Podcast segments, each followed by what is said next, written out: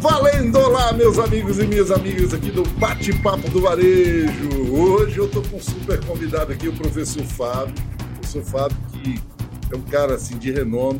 Se você não conhece ainda, você vai ver aqui tanta coisa. Você vai falar, cara, eu tinha que ter conhecido o professor Fábio antes. O professor Fábio é um cara que realmente traz muitas coisas boas. E nós vamos falar sobre um tema que está mexendo com todo mundo, ninguém sabe responder direito. Eu fico aí em congressos, convenções, perguntando sobre reforma tributária, o que, que vai vir aí, o que, que é bom, o que, que é ruim. E o professor Fábio está vindo aqui para, pelo menos, tirar um pouco de dúvida da gente.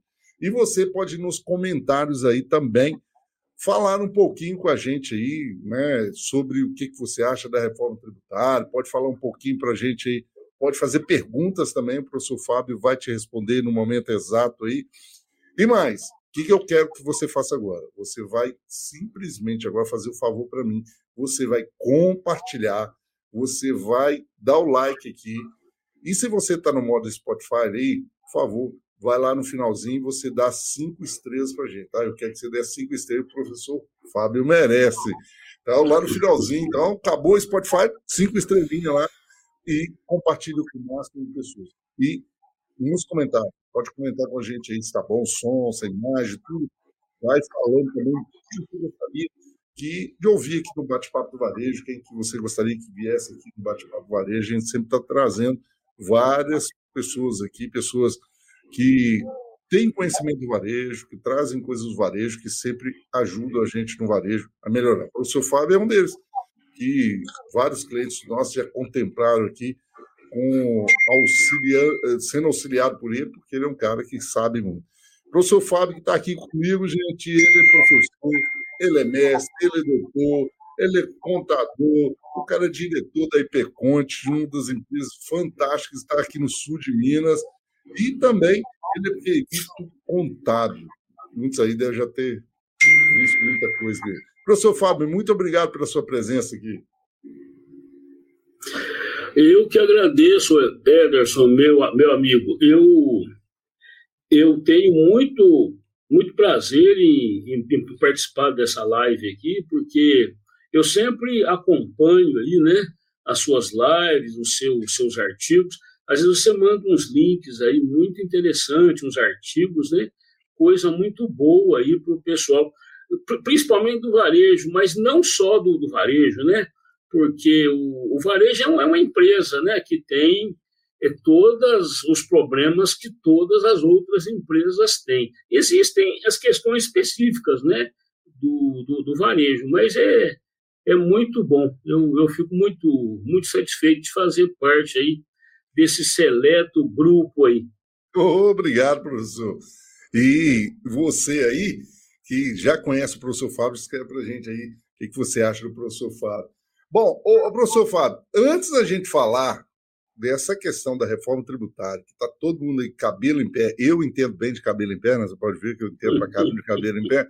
Ou seja, por que o professor Fábio foi para essa seara de contábil, tributação? Onde o senhor tirou isso? Onde começou toda essa história? Onde que eles foram encontrar esse cara aí que hoje transforma muitas empresas aí e soluciona muitas empresas, salvando ela, dando aquela mãozinha, tirar ela desse circuito que muitos não entendem, que é a tributação? Onde que surgiu o professor Fábio aí, cara?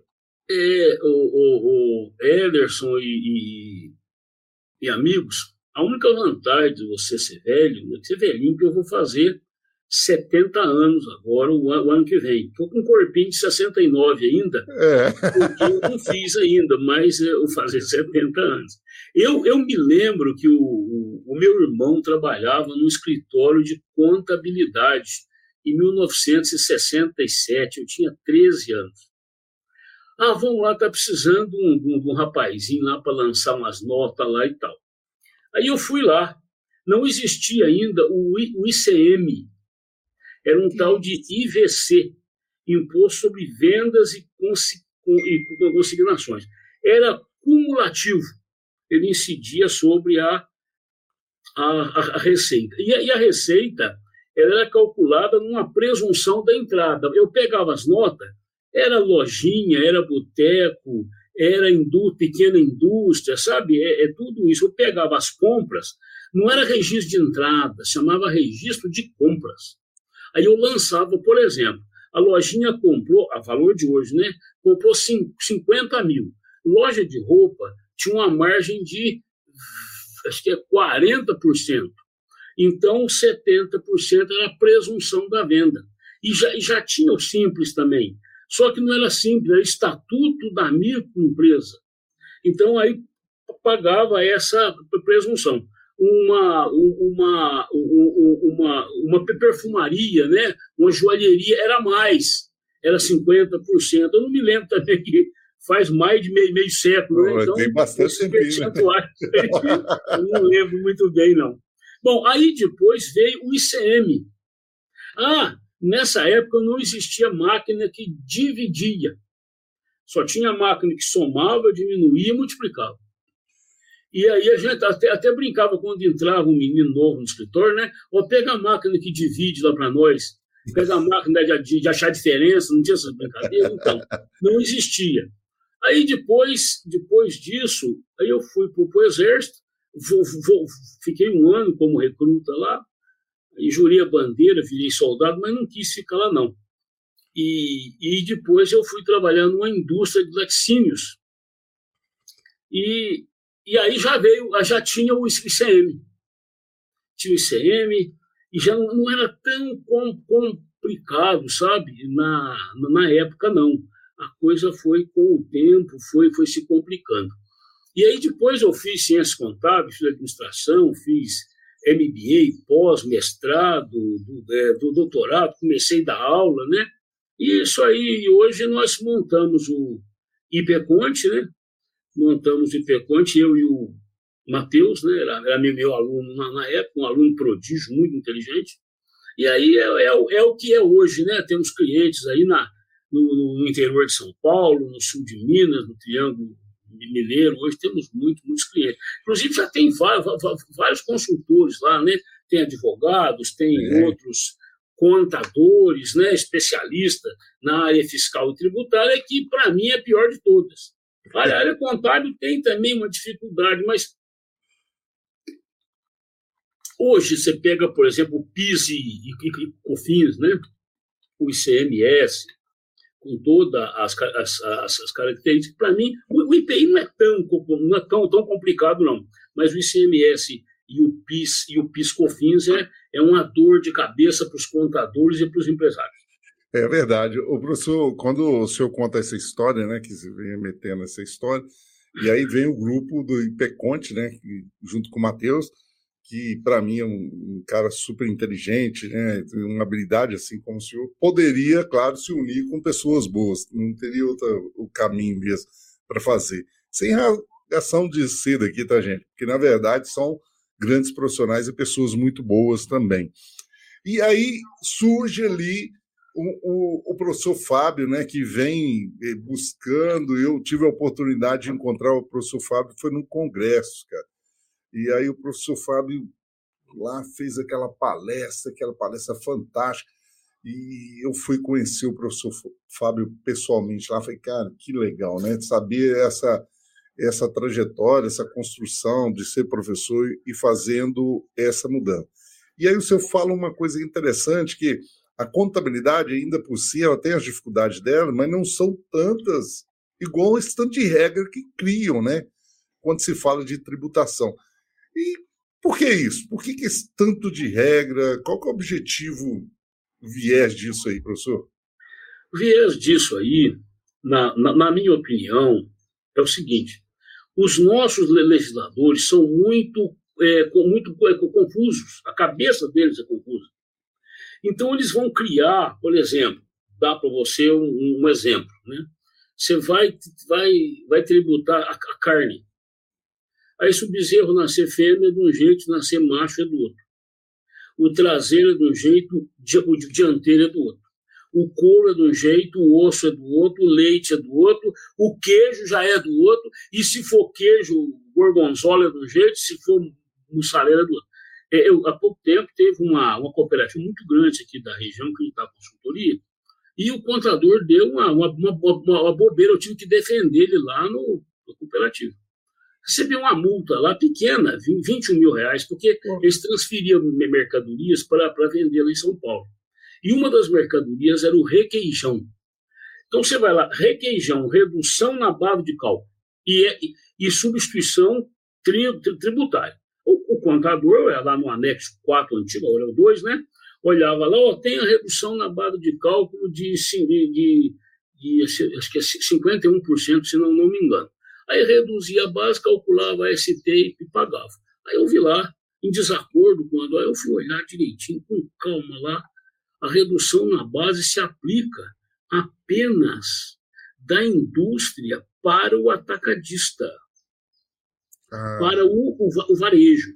Mas para o consumidor final, não. Aí eu pensei, mas então, quando ele calcula a ST pega toda a etapa, até o final, né? Ele já deveria calcular com ST. Mas peraí, mas tem ST no final e não tem redução na base. Então, por que existe a redução na base? Esse requeijão não foi feito para alguém comer um dia? Alguém vai comer esse requeijão um dia? Então, ou ele vai ficar no atacado e não vai ficar, não vai ser vendido. Então, umas coisas assim que não tem nenhum sentido. O que faz é a interpretação, né? O que a gente percebe é que vai da interpretação, porque não faz sentido quem é que está buscando esse tipo de situação que não cria conformidade, né? De facilitar a vida do varejista. A gente tem no canal aqui vários varejistas, e para você que não compartilhou ainda, vai compartilhando. O professor Fábio vai entregar muita coisa aqui, então já vai passando aí para o seu contador, vai passando para aquele cara que cuida da sua parte administrativa aí, para aquela pessoa que gosta aí de informações, vai compartilhando. O professor Fábio, muitas vezes a gente olha nisso, porque a gente tem um ponto que eu sempre falo, e a gente vai chegar na reforma tributária, mas eu quero falar um pouco antes, né? O que acontece? O varejo, ele nasceu de uma forma muito amadora. Todo varejo que a gente percebe, ele nasceu de uma forma amadora. E nós nascemos num posicionamento da própria infração, né? Então, ou seja, nós não tínhamos preocupação com a parte contábil, para ser sincero. O varejista, não. Aquele dono da loja não preocupava com isso, não. Ele simplesmente ganhava dinheiro com a inflação, que ele comprava um produto no dia, estava valendo, né? Era cruzeiro na época, valia, depois veio o novo cruzeiro, né? Novo cruzado, e etc. Aquilo. E tudo aquilo veio, ele ganhava dinheiro com aquela inflação. Bom, era um jeito dele ganhar dinheiro. No segundo momento, quando veio ali, né, o plano real, que a moeda se estabilizou, a gente percebe que o varejista mudou um pouco o rumo dele.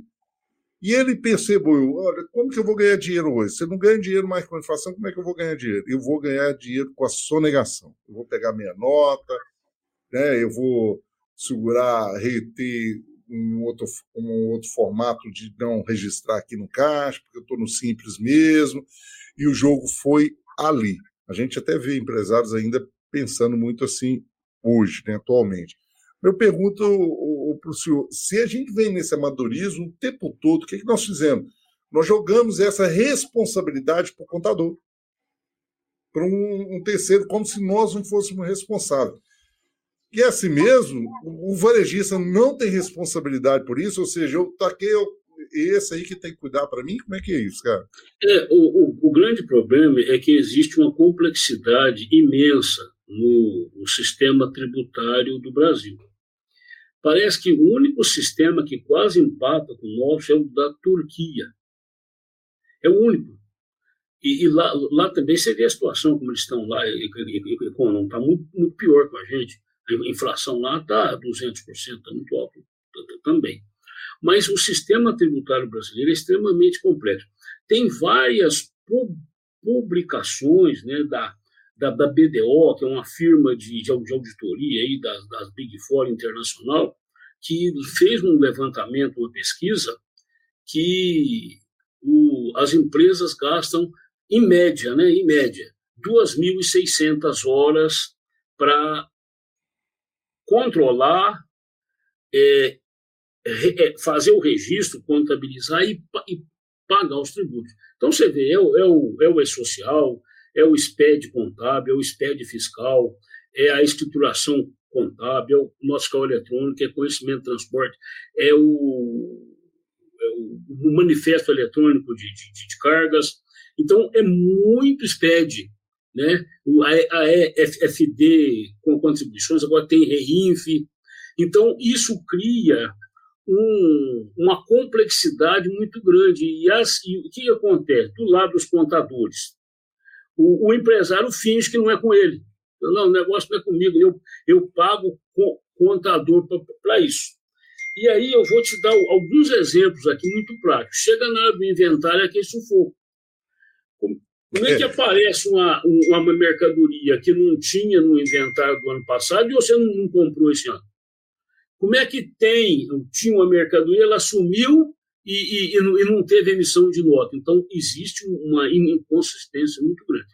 Outro problema grande também dessa questão que você acabou de falar aí é a questão da distribuição de lucro. Porque eu, às vezes, pego... Há pouco tempo, o Ipeconte resolveu dar consultoria para escritórios de contabilidade. E o Lucas, né, um dos consultores nossos lá, um dos cobrões lá que nós temos, ele falou: Fábio, precisamos que você me dá uma ajuda aqui, porque tem um escritório aqui, o negócio está meio feio. Aí eu fui lá, numa cidade aqui pertinho, né?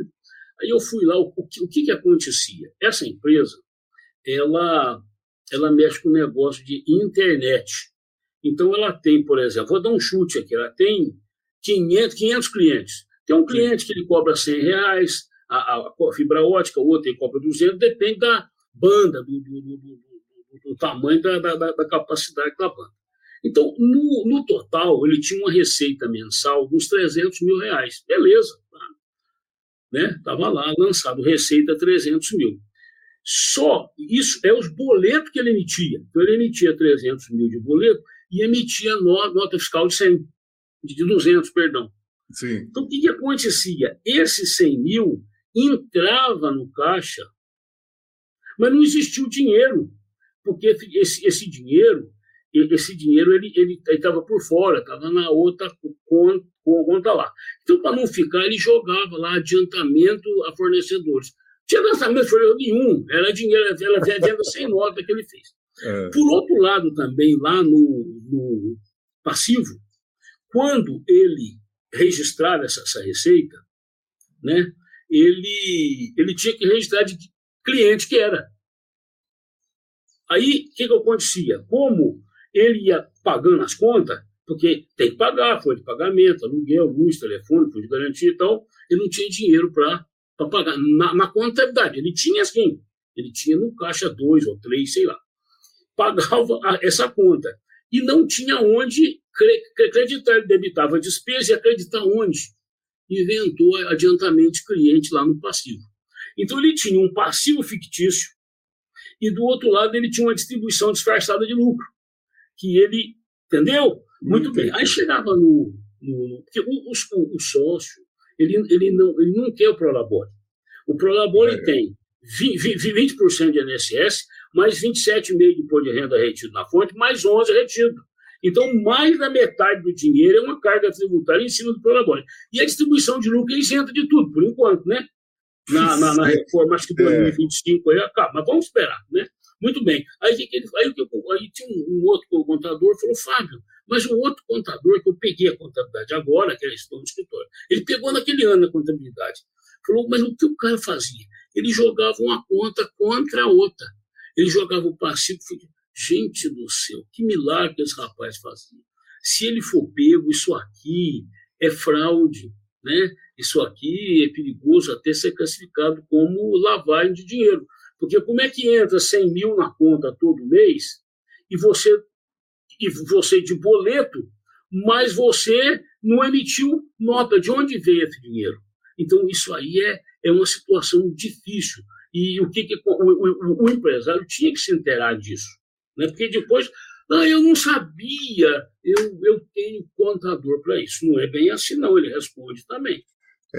O senhor até menciona aí, né, que no Brasil 2.600 horas dedicadas para isso.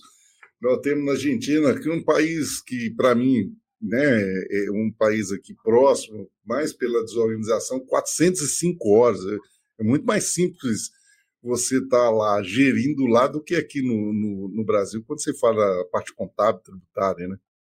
Não, nos Estados Unidos é a metade disso, é 200 e... É 175 horas, né, nos Estados Unidos. 175. É, no Canadá, 131 horas. Isso é por quê? Pela simplicidade. Quando eu olho isso, eu penso o seguinte, e até o senhor até menciona aí, né? Isso aí pode ser pego, pode ser uma sonegação, lavar dinheiro. Eu tenho hora que essa complexidade acaba gerando isso, né? Porque, para mim, encaixar nisso é um pouco difícil, porque eu penso o seguinte, se o governo quer que eu contribua, né? Quer que eu pague realmente, por que ele cria tanta complexidade para mim pagar? E, ao mesmo tempo, o que a gente tem do outro lado? Uma sonegação que são bilhões de reais aí, ano, por sonegação, né? Com relação a isso. Isso. E outra coisa, quando a carga tributária é muito alta, ela possibilita uma sonegação muito grande, porque vale a pena o risco. A carga tributária... Eu não sei se você se lembra, Ederson, você vai lembrar, outras pessoas não. Quando começou esse negócio de computador aqui no Brasil, era de disquete, né? Comprava muito disquete, essas coisas. Eu me lembro que tinha um tal de CINI, Serviço Nacional de Informática. E a carga tributária, para proteger a indústria nacional, a carga tributária do disquete era 3 vezes mais. Então, a pessoa ia no Paraguai, que era um lugar que era bom para comprar essa tranqueira, e enchia o porta-mala de disquete. Ele vivia disso. Né? É. E aí, se a polícia pegasse, qual que era a pena? A pena era a pena para descaminho, o perdimento da mercadoria. Se ele fosse lá, enchesse mais um porta-mala e trouxesse, ainda era vantagem para ele, ainda ganhava dinheiro, era 300% de imposto. Então, o que ocorre? Hoje, se você for ver, um automóvel brasileiro tem 49% de imposto sobre a mercadoria. Não falei sobre o lucro, sobre a folha de pagamento, não. Sobre o IPTU, eu falei só os impostos indiretos, aqueles que são embutidos no preço da mercadoria. O PIS COFINS é 9,25, mas não é 9,25 que incide sobre ele mesmo. Dá 11, 10,20.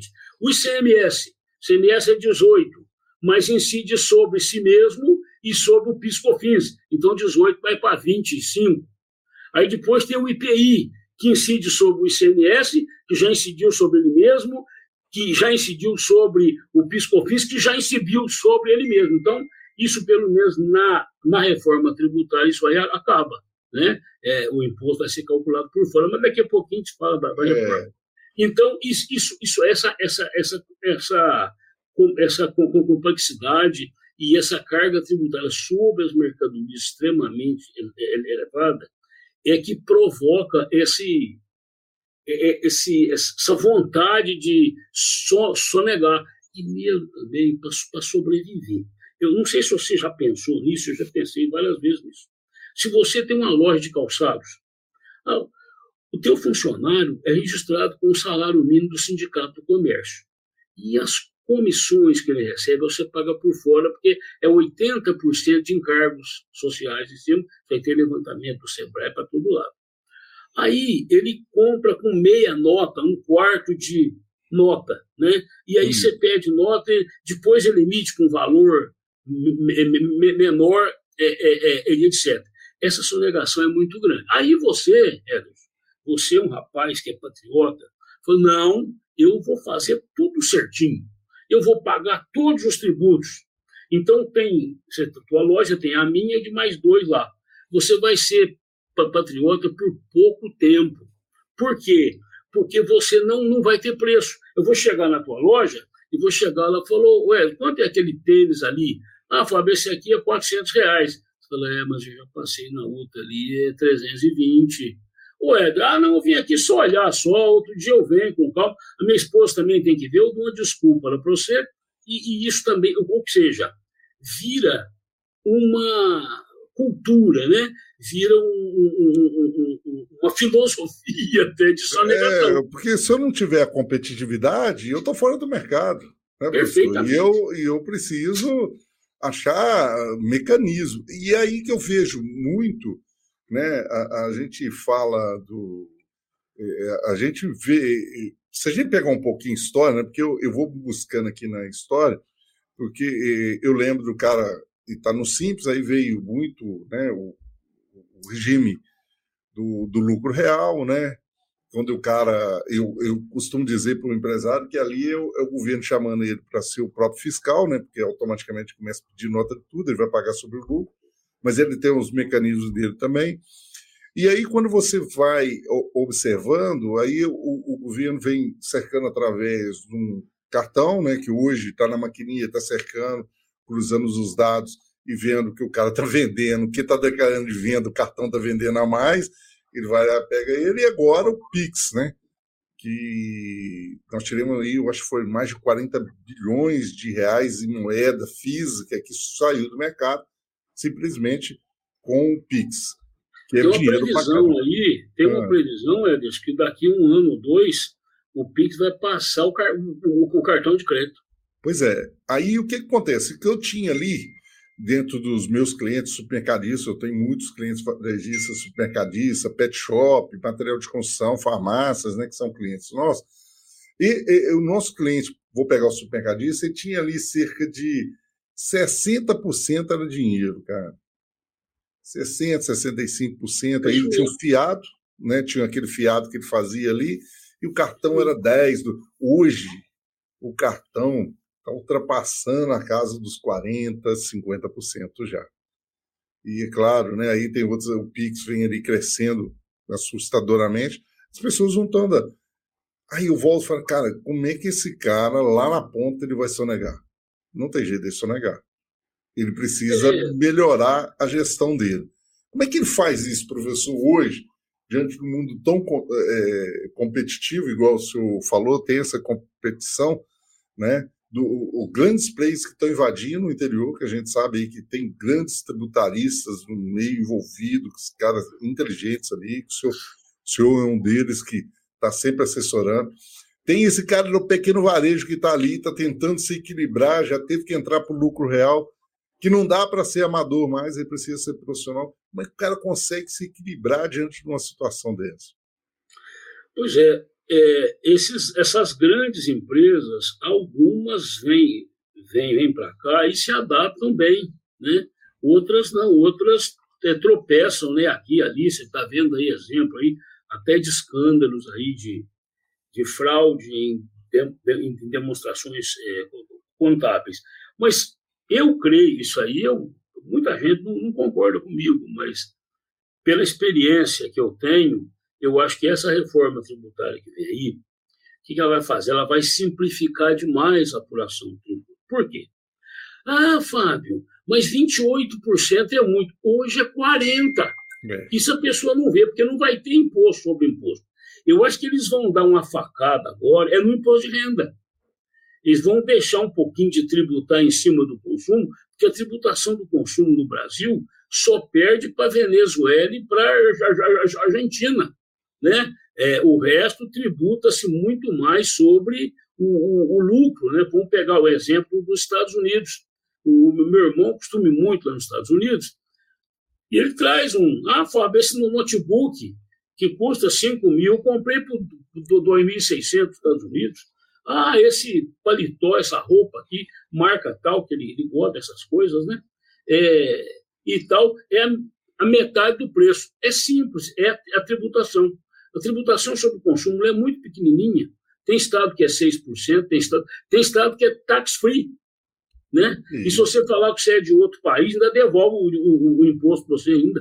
Isso na Europa tem muito disso, né? O cashback. Você já ouviu um comentário aí, parece que o governo brasileiro está falando até nisso, mas aqui não funciona, não. Essas coisas aqui não funcionam. Então, o que acontece? Quando o sistema simplificar, o crédito vai ser amplo. Não vai ter redução tributária, não vai ter redução na base, não vai ter nada. O que vai ter é uma alíquota diferenciada para determinados setores. Desconto de 100%, de 60% e de 30%. Nas alíquotas. O supermercado, por exemplo, alguns produtos, hortifruti, granjeiro, vai ter uma redução Porque já não tinha o ICMS também, né? É, já não tem. É uma sacanagem também. É. 28%. Então, o que vai acontecer? Uma simplificação, muita gente não concorda comigo, viu? Ah, porque a reforma tributária vai piorar. Não tem como piorar, põe a mão na consciência. O que acontece? Nós nos acostumamos com essa complexidade tão grande. Tem aquela história, o sapo, por exemplo, ele tem uma característica que ele não sente calor nem frio.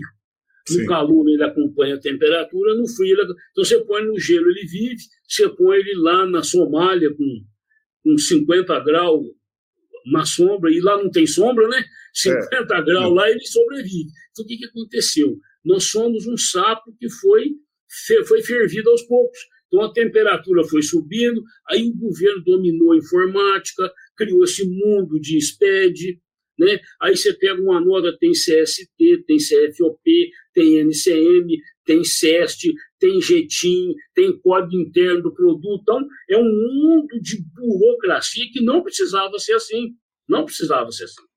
Hoje tem IVA, lá em Portugal tem IVA, mas tem 3 alíquotas, 7, 12 e 20. Então, os produtos supérfluos, né, que dizem que, por exemplo, cigarro, bebida é 20. Produtos mais ou menos é 12.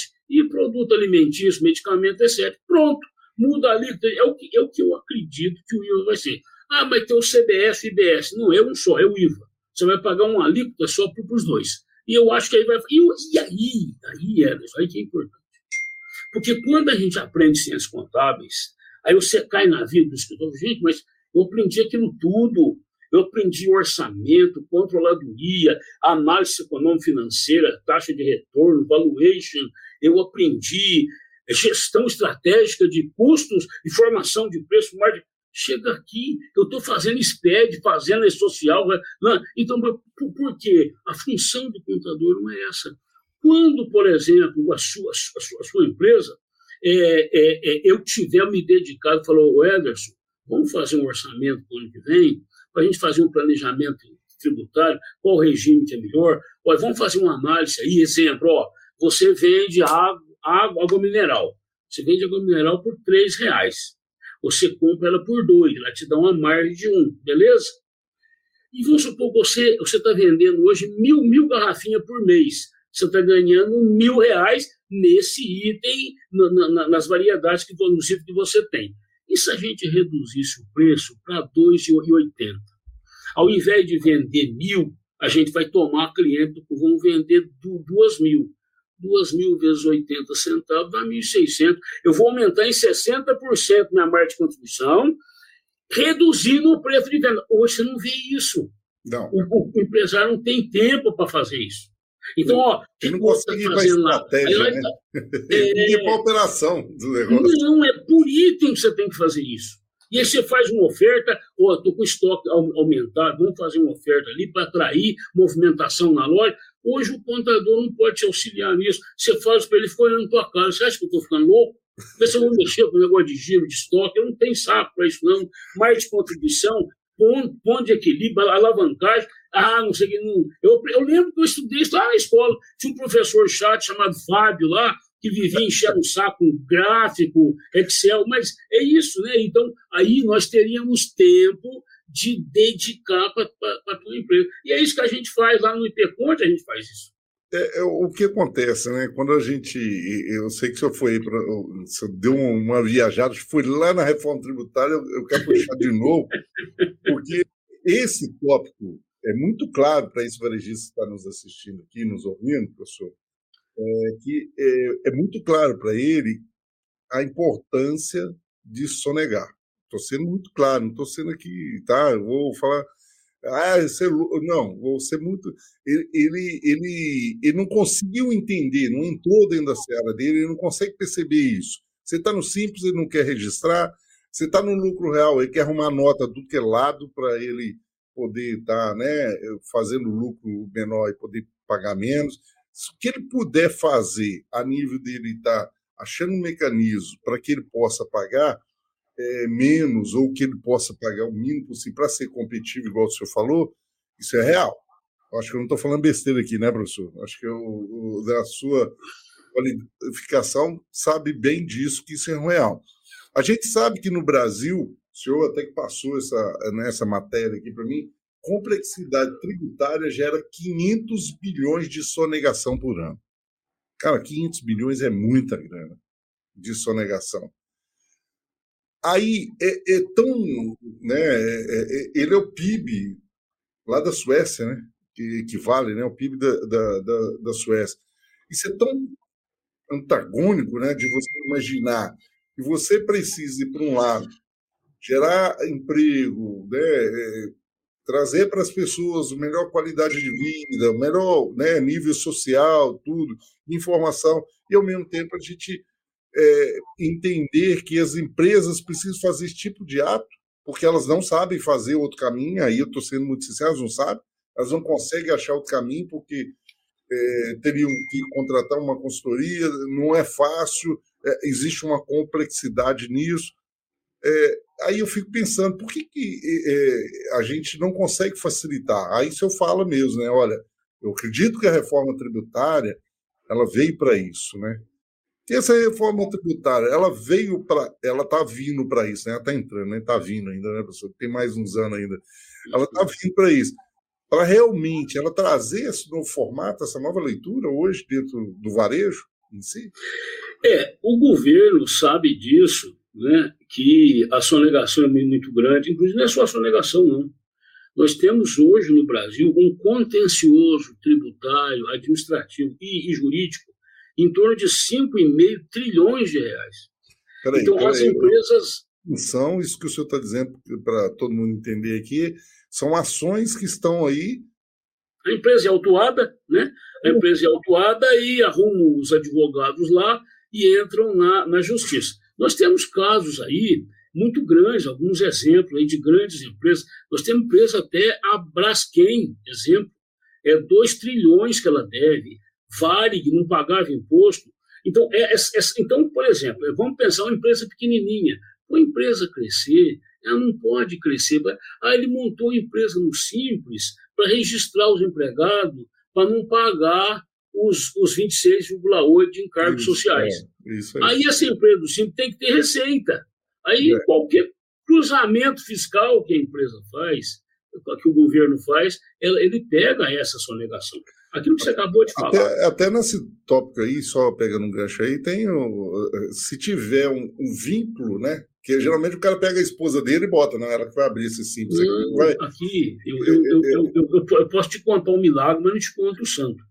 Se de uma rede de postos de combustível me procurou, não, Fábio, porque tem gente aí que está pegando restrição de 2 milhões, 3 milhões, eu falo, não faz isso não, que vocês vão preso uma hora por causa disso. O cara que ia chegar um advogado lá, não, você pode aproveitar PIS, COFINS de papel higiênico, de uniforme de empregado, porque a gente se comércio, não tem insumos. Depois você vai ter que arrumar um advogado bom. E isso ocorre. E outros casos, aí essa mesma rede fala assim, e se a gente fizesse o seguinte, eu tenho 5 postos, uma rede pequena, 5 postos, eu pegava todo o pessoal, pessoal administrativo, né, e crio uma outra empresa. Essa empresa pode ser no lucro presumido ou no Simples. É uma empresa de serviço administrativo, pode, falei, pode, pega o KINAI, você pode enquadrar no Simples. Aí ela vai pagar aí 6%, 7%, como os postos é lucro real, vai deduzir 34% de imposto. Vai dar uma economia aí de 27% de imposto de renda. Falei, dá, mas olha, ela, é o que você falou. Quem é o sócio? Sócio, irmão. Às vezes o cara mesmo é o sócio. Às vezes é o cara. E essa empresa só presta serviço para essa empresa. Para ele também, outro detalhe. É exclusivo. Então, isso aí é um perigo. Então, como é que você pensa em crescer com um risco imenso, uma insegurança jurídica muito grande? A hora que vier uma notificação, meu Deus, o que é isso, né? Eu já vi muitos empresários irem à falência por causa disso. Né? Até porque o cara é empresário, ele não é malandro. Ele não é. Agora, ele vai viver nessa vida de malandragem, não é especialidade dele. Ele esquece desse calcanhar de Aquiles, ele acostuma com isso. Aí você vai falar assim, ah, mas ele faz isso porque o outro também faz, aí vai cair naquela cultura de sonegação. Isso é muito complexo, viu? Os coitados do escritório de contabilidade me ligam chorando aqui a vida, porque todos os contadores aqui da região foram aluno meu. Eu dei aula na Unival de Pouso Alegre, eu dei aula na FAI de Santa Rita, na FACESM de Itajubá, na FUMESC, dei aula aqui em Varginha, na FACECA, no Unes. Então, a maioria desses contadores foram meus alunos. E, às vezes, eles me ligam para chorar as mágoas, né? Porque eles confiam muito na gente, né? Durante o tempo lá de faculdade, né? Eu, graças a Deus, eu fiz amizade com todo mundo. Tem uma música do Roberto Carlos, né? Hoje o pessoal, eu quero ter 1 milhão de amigos, não tem uma música lá. Isso, é. Eu já tenho 1.300.000, já passei o Roberto Carlos há muito tempo. E tem mesmo. Olha, eu falo isso assim, porque é uma pessoa muito fácil de lidar, cara. É um cara muito simples, uma pessoa fantástica, então você aproxima muito fácil. Aí não tem jeito de não ser amigo. E outra coisa, tudo que você pede, imediatamente resolve. Não tem essa questão de estrelismo, porque o senhor poderia ser estrela em qualquer momento pela posição que já tem, pela, né, estrutura, pelo conhecimento que tem, empresário, um cara de visão, e muito pelo contrário, a humildade do senhor impera, graças a Deus. Isso que eu estava falando, eu lembrei do episódio. Eu tenho um cliente hoje nosso que ele estava em recuperação judicial. Ele levou uma autuação de 300 milhões, é uma SA muito grande, é por causa de problemas fiscais tributários. Deu um branco lá, deu um apagão na administração da empresa, e o pessoal que estava lá na gestão cometeu erros de mais da conta. A coisa já estava difícil, já estava ali borderline, né? Já estava ali no fronteiriço. Aí, quando chegou essa multa aí, a empresa teve que entrar em recuperação judicial. Agora, isso foi em 2014. Agora já saiu da recuperação. Olha você que coisa boa, né? Fomos lá, fizemos um trabalho de planejamento tributário. E isso tem que fazer muito. Você quer ver uma coisa? Hoje, por exemplo, a empresa vai comprar um data show. Ah, vamos fazer uma cotação. Vou comprar 5 data show para o uso e consumo imobilizado para a sala de treinamento aqui. Aí, cota Belo Horizonte, é 2.500. Cota Varginha, é 2.600. Cota São Paulo, é 2.300. Compra tudo em São Paulo. Mas não vê o frete. O frete, esse passeio de São Paulo. E outra coisa, chega aqui, tem uma diferença de 17,07 para pagar de ICMS. Depois que chegou a nota, acabou. Não tem choro nem dela. Nem que você fizer a devolução, você tem que pagar do mesmo jeito. Eu queria pegar um gancho nisso, porque isso é uma guerra fiscal. Isso, perfeito. Quando tem, eu acho no outro estado mais barato, eu quero comprar, eu não consigo muitas vezes comprar por causa dessas guerras fiscais. E isso, pasmem vocês varejistas, não sei se vocês sabem disso, mas isso é guerra mesmo, é governo contra governo, né? Você vê que um estado governando para proteger o que é dele e o outro protegendo, que vem a substituição tributária, eles vêm fazendo essa guerrilha. O professor, e aí o senhor falou uma coisa muito legal, que é o planejamento tributário, né? O planejamento tributário, o que é isso? O que o cara pode fazer para ele ter esse planejamento tributário, para ele se salvar, né, dessa guerra fiscal que tem entre estados? Ou pelo menos amenizar, né? O planejamento tributário, vamos fazer um exemplo bem simples aqui. Você está fazendo o imposto de renda, pessoa física. Uhum. Aí no cantinho tem lá, com o desconto padrão ou a declaração completa. O próprio sistema já marca para você. Teve um amigo meu que é tão bobo que ele marcou mais caro, acho que ele está marcando mais barato. Então, tem gente que troca os pés pelas mãos aí. Falei para ele, rapaz, se você for descer a escada mascando chiclete, você cai, você não coordena as pernas, em queixo, você tem que coordenar, presta atenção, simplificado, não sei o quê. Eu queria o simplificado, mas o simplificado você paga mais caro, porque você tem despesa com médico, tem umas coisas. Quem pode declarar todas as despesas. Aquilo é planejamento tributário, é você conseguir reduzir a carga tributária, pagar menos imposto de forma legal, de acordo com a lei. Então, chega, por exemplo, no mês de outubro, né? Você, chega no empresário, falou, Ederson, como é que está o ano que vem? Você vai aumentar muito o faturamento? Você vai, então, pode ser presumido ainda, vamos fazer aqui as contas, né? Como é que a tua margem de lucro está aí? Por exemplo, supermercado. supermercado, a margem líquida, se der 2%, se ajoelha, como diz minha mãe. Ela põe as mãos... A mãe falava assim, meu filho, põe as mãos para o céu, meu filho. Ela falava desse jeito. Levante as mãos para o céu e louve a Deus. Tem um supermercado aqui na região que ela foi vendido para o BH, acho que era GF que ele chamava. Uhum. Dava 0,5, tinha ano que dava, dava uma margem negativa. Então aí você vai optar pelo lucro presumido. O lucro presumido é 8% de folha de renda e 12%. Só se o cara for burro, não tem sentido isso, né? Então, aí é falta do contador dar uma chegada nele.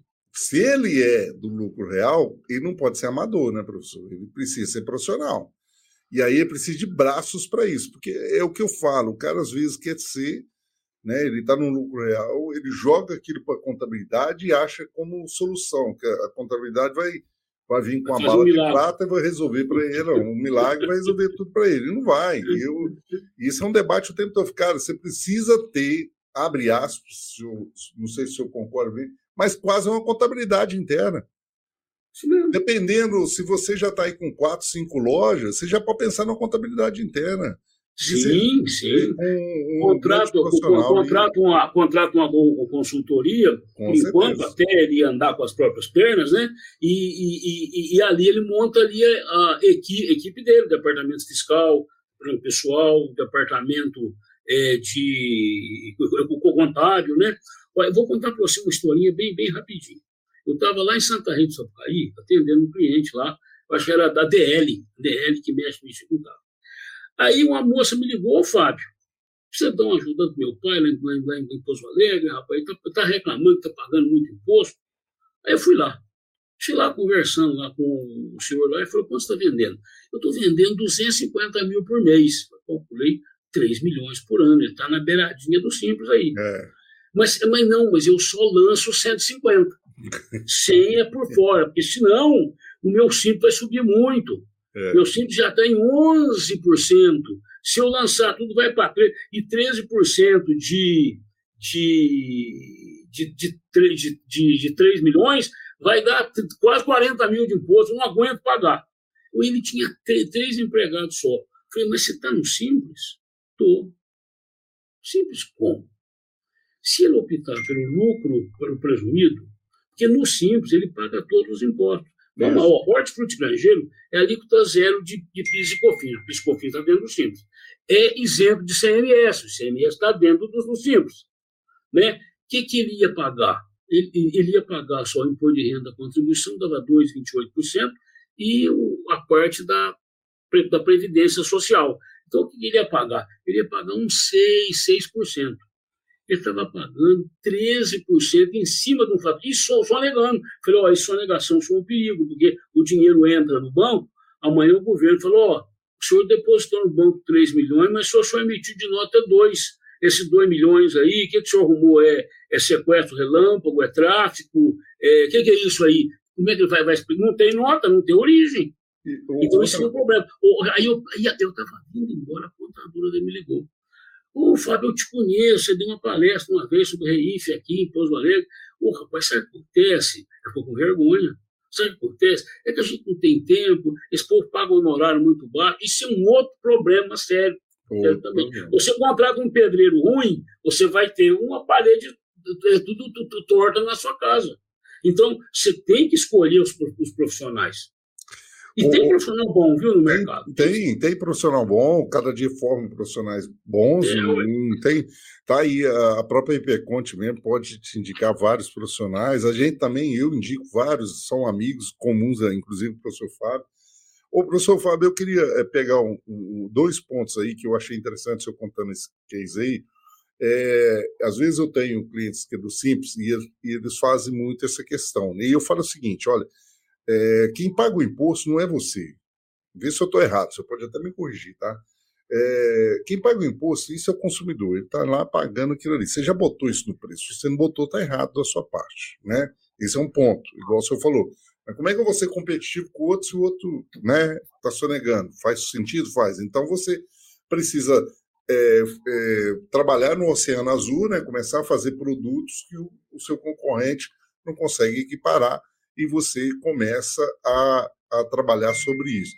E é um outro ponto que é interessante, que como ele pega, ele se prende aquilo a reter esse dinheiro, porque não vai botar no banco, igual você falou, senão o governo para pegar, ele começa a ter um outro processo que é de insegurança, né? E outra coisa, arruma laranja. Pois é, rapaz. Isso é que é um perigo. E como é que gerencia? Aí eu fico pensando, pô, o cara consegue gerenciar isso, por que não gerencia o negócio de forma correta, né? Aí eu vou voltar àquela coisa, né, que eu sempre pergunto, falo assim, olha, você usa cinto de segurança por quê? Aí o cara fala, usa cinto de segurança por segurança. Eu falei, não, mentira, você usa porque você um dia foi pegado você aí, que você estava sem cinto de segurança, e você foi multado. Se não multasse, você talvez não estava usando cinto de segurança até hoje. Felizmente, no Brasil, às vezes eu vejo o governo fazendo que o varejista trabalhe corretamente. Isso me mata. Ele que começa a impor algumas posições para que ele comece a fazer. Porque ele podia fazer, né? Mas aí ele distorce aquilo num formato que ele tem essa habilidade, ele é inteligente para aquilo, distorce aquilo para uma justificativa de achar um caminho que talvez ele se sinta mais seguro.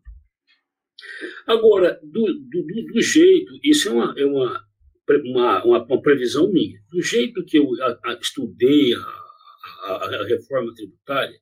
E aí que eu quero que o senhor entre agora na reforma tributária, senão eu vou ficar agarrado, senhor. Por enquanto, está muito bom, Ederson, muito bom. Por quê?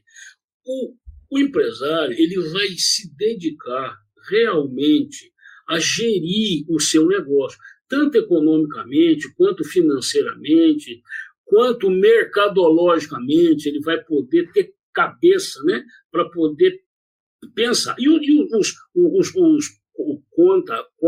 contadores também, eles vão poder dar uma ajuda muito maior para o empresário, porque hoje está todo mundo perdido nesse aranhol de leis, uma insegurança jurídica. Você tem uma ideia. Agora, no final do ano, tem alguns supermercados, não todos, e outras lojas do varejo, que estão pegando aí a redução na base, estão pegando isenções e jogando isso como subvenções e deduzindo o imposto. A Receita Federal mudou esse ano.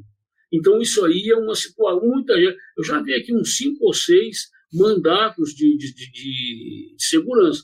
Mas mandato de segurança não é uma decisão definitiva. É. Hoje nós sabemos que o judiciário está, sim, com os homens.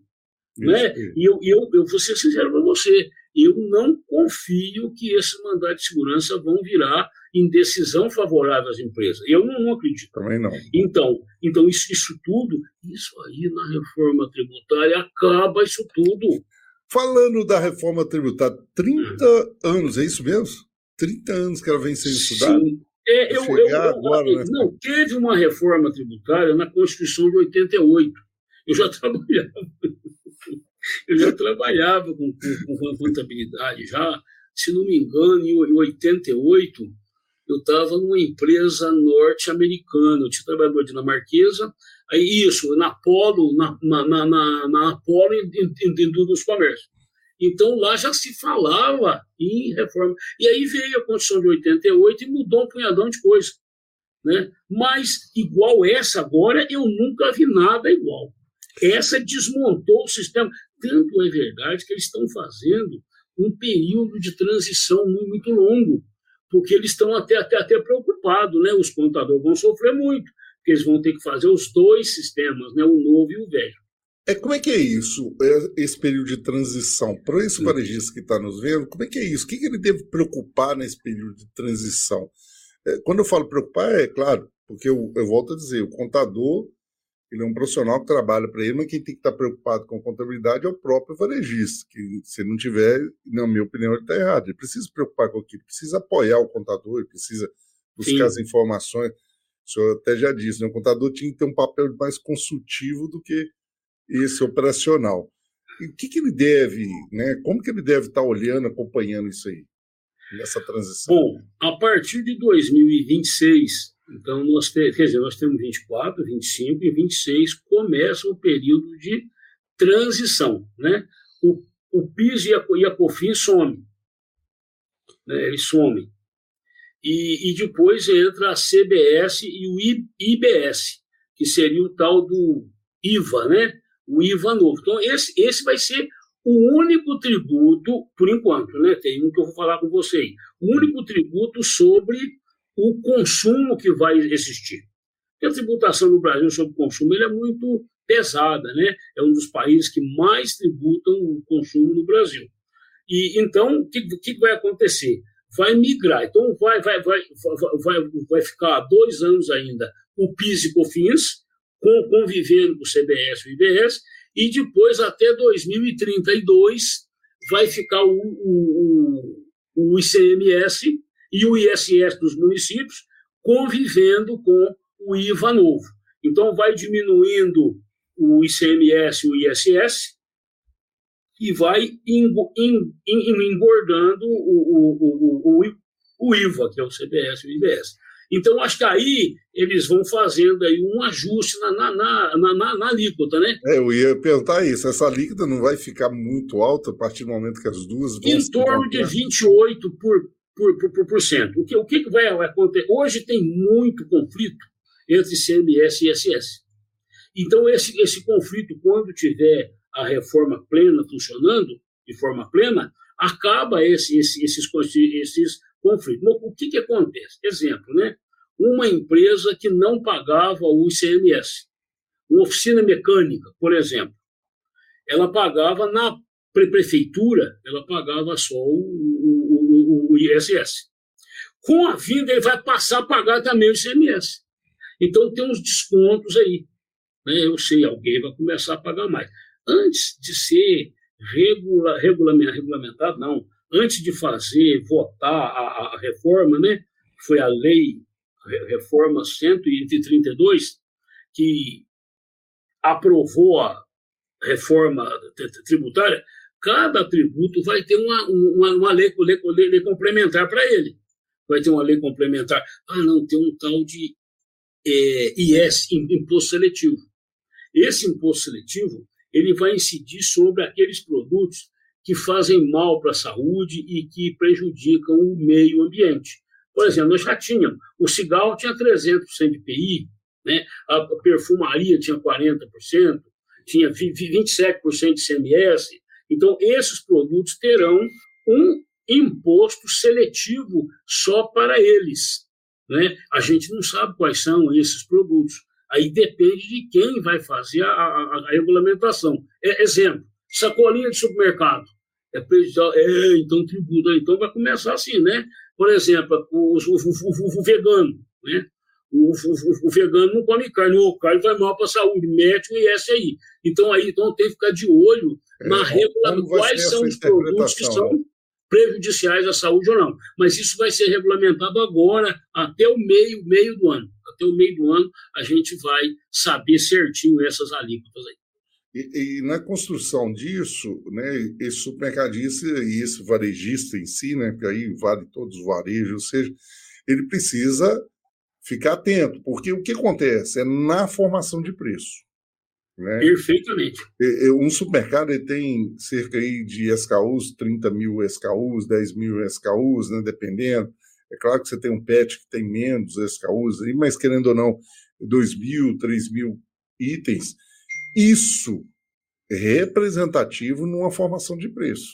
Perfeitamente. Faz sentido, professor? Se ele não acompanhar isso é importante, tá, gente? Então, o que acontece? Você precisa buscar um processo consultivo, um aplicativo que o seu sistema ERP tenha para que você possa estar com as alíquotas mais corretas do possível. E não se esquecer da formação do preço, principalmente dos produtos que estão antigos estocados na sua loja. Faz sentido isso, professor? Perfeito. Porque agora esse tributo... Como é que é o ICMS? O ICMS ele é tributado na origem e no destino. Uhum. Então, você vai vender uma mercadoria, você tributa, chega no destino, ele retira o crédito, aí paga um pouco no estado de origem, paga um pouco no estado de... Isso acaba tudo. Toda a tributação vai para o destino. Então, exemplo, o supermercado é um varejista aqui, então veio para cá, já vem com o imposto todo pago, né? E aí, quando você fizer a venda aqui dentro, o imposto fica aqui dentro do Estado. Eu acho que aí vai facilitar muito. Aí nós eliminamos aquela guerra tributária, é isso mesmo? Olha, eu acho que reduz muito, muito mesmo, porque os Estados vai ter agora um conselho federativo, que cada Estado vai ter um representante, não sei quantos municípios, 80 municípios, eu não lembro, mas vai colocar os representantes lá. Igual é hoje o Comitê Gestor do Simples Nacional. O Simples Nacional, o dinheiro vem para o Estado, para o município, e não dá briga, porque tem um comitê gestor. Todo mundo foi contra. Ah, o Estado vai perder autonomia. Não vai perder nada, já não tem autonomia nenhuma. Já não comanda, né? Tem que ser convênio, então não tem autonomia nenhuma mais. Então, esse comitê gestor vai trabalhar igual, porque eles gostaram tanto do sistema do Simples que criaram esse Conselho Federativo, que, na verdade, vai ser um comitê gestor do IVA. O senhor acredita, então, que a tributação, com a reforma tributária, vai se tornar mais competitiva as empresas e a tributação vai cair, né? Ou seja, ou vai ser justo para todo mundo? Do jeito que é hoje, não pode continuar de jeito nenhum. Não pode, porque está insuportável. Tem uma pesquisa da revista Exame, até se você quiser depois eu te mando ela. 71% das pessoas, né, os futuros empreendedores, ou seja, os pretensos, né, empreendedores, eles alegam que eles têm medo disso, porque no Brasil até o passado é incerto. Olha para você ver esse caso aí das subvenções, né? Você vinha fazendo de um jeito e de repente é do outro. E aí, de repente, entra na justiça, um ganha, o outro... O Supremo Tribunal Federal, no final de 2022, ou início de 2023, ele falou que nem as decisões do Supremo são definitivas, que eles podem rever as decisões do passado. Isso aí desestimula qualquer investimento. E dá uma insegurança, né? Porque jurídica total, porque tudo que esse 5,4 trilhões de contencioso é resultado dessa insegurança. Com certeza. O professor, só para a gente concluir essa questão da reforma tributária, né? A gente observa que tem uma linha dos produtos transformados, né? Como é que vai ser isso? Quando se fala que a gente percebe ainda que isso é uma grande arma dentro do varejo que ainda não é controlado, né? Que são os produtos transformados. Se uma farinha sai pão, né? Se eu entro aqui com boi, vai sair bife ali. Como é que vai ver a reforma tributária nesse sentido? Isso acaba. Esse problema não vai existir mais. Porque hoje, o que acontece? Você tem 100 sacos de trigo. Aí entrou 100, saiu lá no check-out do caixa, 20. Aí você vai ver no estoque, tinha que ter 80, tem 30. Por quê? Porque você fez pão, você fez pizza, você fez bolo, né? Então tem que fazer uma manobra lá no sistema para emitir uma nota fiscal, 5949, e depois emitir uma de entrada do pão que produziu. Isso acaba tudo. E eu tenho conversado, muita gente falou, Fábio, você está otimista demais. Eles vão dar Fábio sempre foi otimista. Eles vão dar um jeito de complicar, porque a especialidade deles é essa. Eu falei, eu não acredito. Que agora vem as leis complementares, né? Aí vai surgir, mas e a bonificação? A bonificação é tributada de ICMS, agora não é mais venda, vai ser tributada ou não? E as devoluções? E as amostras grátis? E as transferências, quando não é venda? Então, isso tudo vai ter que regulamentar isso tudo. O grande questão, você varejista, precisa entender que tudo disso é uma fase de transição. Essa transição até que ano, professor, que vai ser? Até 2032. 2033 já entra o novo sistema. E durante esses anos, eu posso estar falando errado aqui, professor, mas durante esses anos o varejista tem que ficar muito atento com a parte tributária. Vai ser um inferno. Vai ser um inferno e ele precisa acompanhar, porque senão ele vai pagar a conta que não precisava. Que é igual o senhor está falando, a mesma bonificação entra tributada, né? Ou a premiação entra, ou seja, o que não era ficou sendo, porque não houve ainda uma lei complementar, então ele precisa ficar atento todo isso até na negociação. E para você que não passou ainda esse link aí do vídeo para um comprador, passa também para os seus compradores, para a equipe de compradores. Passo sim. Né? Porque esses compradores precisam saber isso, né, professor? Os compradores do supermercadista precisam, do varejista precisam saber sobre isso também, não é? Preciso saber. Perfeitamente. Professor, eu sei do teu horário, eu ficaria mais horas aqui, eu precisava até perguntar muito mais coisas sobre reforma tributária, quero te convidar para um outro encontro, onde que a gente vai, assim, futuramente, né, tá entrando mais na parte tributária aí, sabendo um pouco mais para o senhor poder orientar a gente.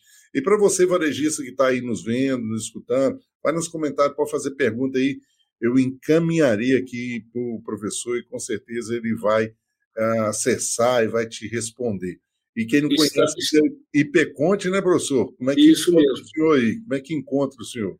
Ipeconte aqui de Varginha, é só entrar no site www.ipeconte.com.br. Isso aí.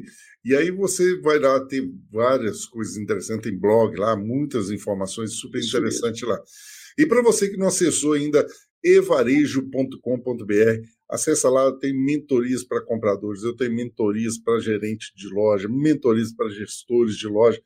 Para você que quer dar um upgrade na sua turma, nós estamos lá fazendo isso em formato online. Imagina, antes era presencial, entregava esse presencial para vocês, tinha um custo, a gente sabe, o investimento é muito maior.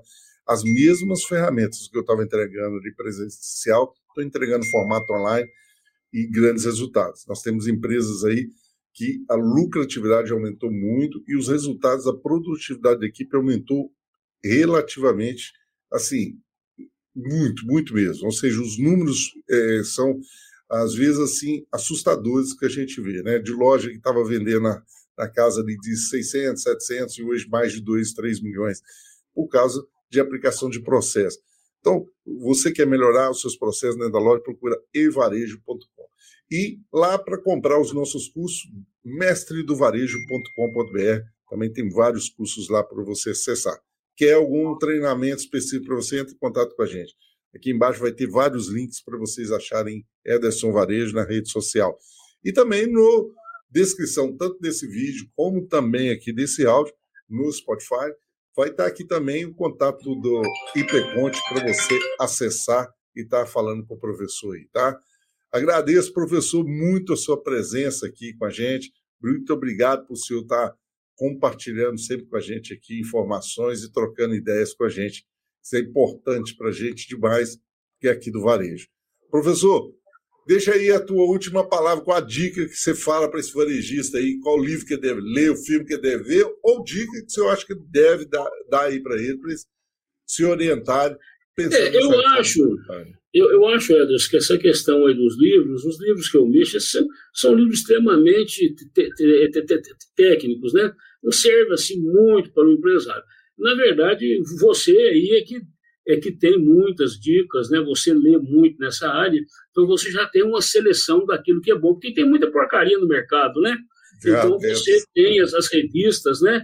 Revistas aí do varejo, livros, eu acho que você que que está bem mais em condições de aconselhar. Mas o que o Ederson falou para me despedir aqui é o seguinte: quando começar o período de transição, nós vamos ter as duas tributações juntas. Então, aquele negócio, qual o valor que vai para o meu estoque do custo para eu calcular a minha margem? Né? Isso aí vai ser muito importante. Mas vamos ter muito tempo, porque 2024 agora vão sair as leis complementares, e não vai ter mais legislação por Estado. Vai ser igual o Simples, né? O Simples Nacional vai ser, o IVA vai ser assim. Então, eu acho que vai ficar muito mais fácil. O que vai ficar difícil, não sei, provavelmente até o sistema que vocês têm, provavelmente ele já vai ajudar muito no sistema de automação com o comercial que vocês têm. Mas eu acho que é isso, vamos devagar, e se o Ederson precisar de mim aí, a hora que sair as regulamentações, a gente faz uma nova live aí para tratar desses assuntos. Vai ser um prazer, professor. Gratidão mesmo. Deus abençoe imensamente você, toda a sua equipe da Ipeconte aí. Sucesso. Muito obrigado mais uma vez e que a gente vá sempre às vitórias. Gratidão, professor. Obrigado, viu?